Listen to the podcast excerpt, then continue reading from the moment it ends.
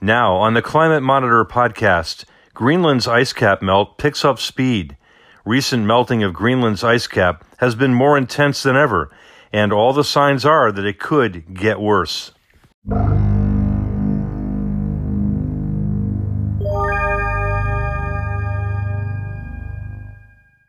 Greenland's ice cap, the largest single store of frozen fresh water in the northern hemisphere, is melting faster than ever according to two separate studies using two different approaches.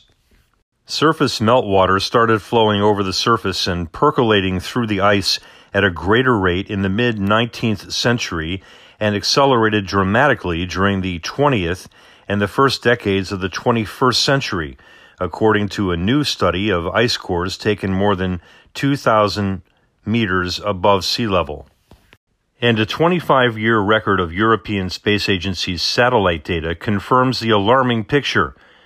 The elevation of the Greenland ice sheet was changing in the mid 1990s, and the pace of thinning stepped up after 2003. Greenland's bedrock carries enough ice to raise global sea levels by around 7 meters. According to Luke Trusel, a glaciologist at Rowan University in the United States, quote, Melting of the Greenland ice sheet has gone into overdrive. As a result, Greenland melt is adding to sea level more than at any time in the last three and a half centuries, if not thousands of years. He adds, and increasing melt began around the same time as we started altering the atmosphere in the mid 1800s. His co-author, Sarah Das of the Woods Hole Oceanographic Institution, said, quote, from a historical perspective, today's melt rates are off the charts, and this study provides the evidence. End quote. Snow falls on the great ice caps of the two hemispheres, freezes, melts a little in the summer, and freezes again, so that, like the rings of a tree, the accumulated precipitation tells a story of successive years of climate change. The two researchers and their colleagues report in Nature that ice cores taken from the ice cap between 2003 and 2015 contained enough information for them to assess annual melting rates over several centuries. They found a clear pattern of more intense melting nearer the present, and over the last 20 years, the intensity increased by between 250% and 575% compared to the 18th century. In the last century, the entire planet has warmed by around 1 degree Celsius as greenhouse gas levels in the atmosphere have risen in response to ever greater use of fossil fuels.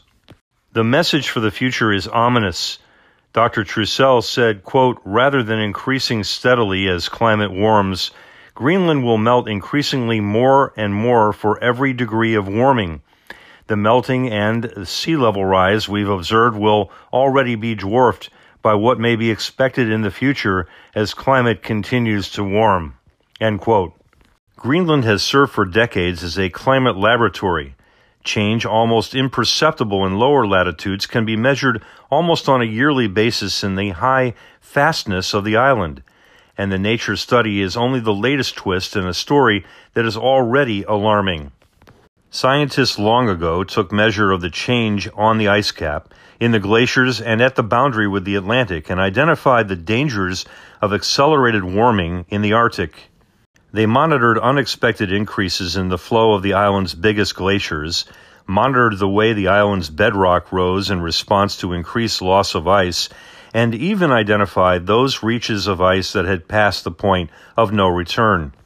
The nature scientists backed up their on the ground observations with measurements made by satellites.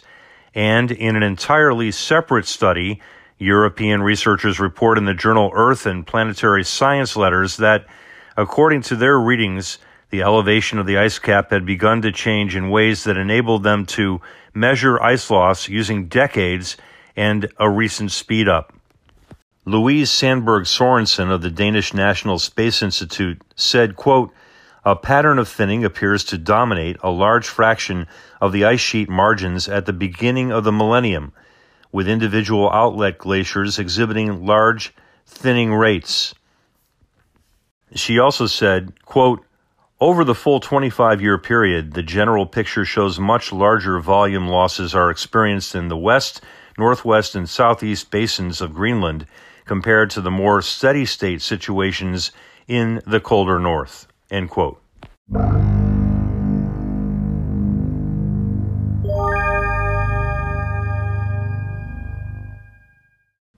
Thanks for joining this installment of the Climate Monitor podcast. I'm Mitch Chester.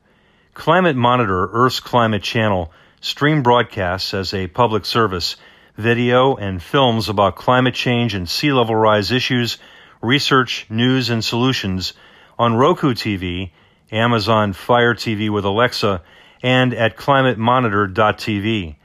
The Climate News Network is a free and objective service publishing a daily news story on climate and energy issues. For insightful climate reporting, please visit climatenewsnetwork.net. And please check this space for additional Climate Monitor podcasts and support our efforts by going to anchor.fm forward slash climate monitor where you can make a small donation.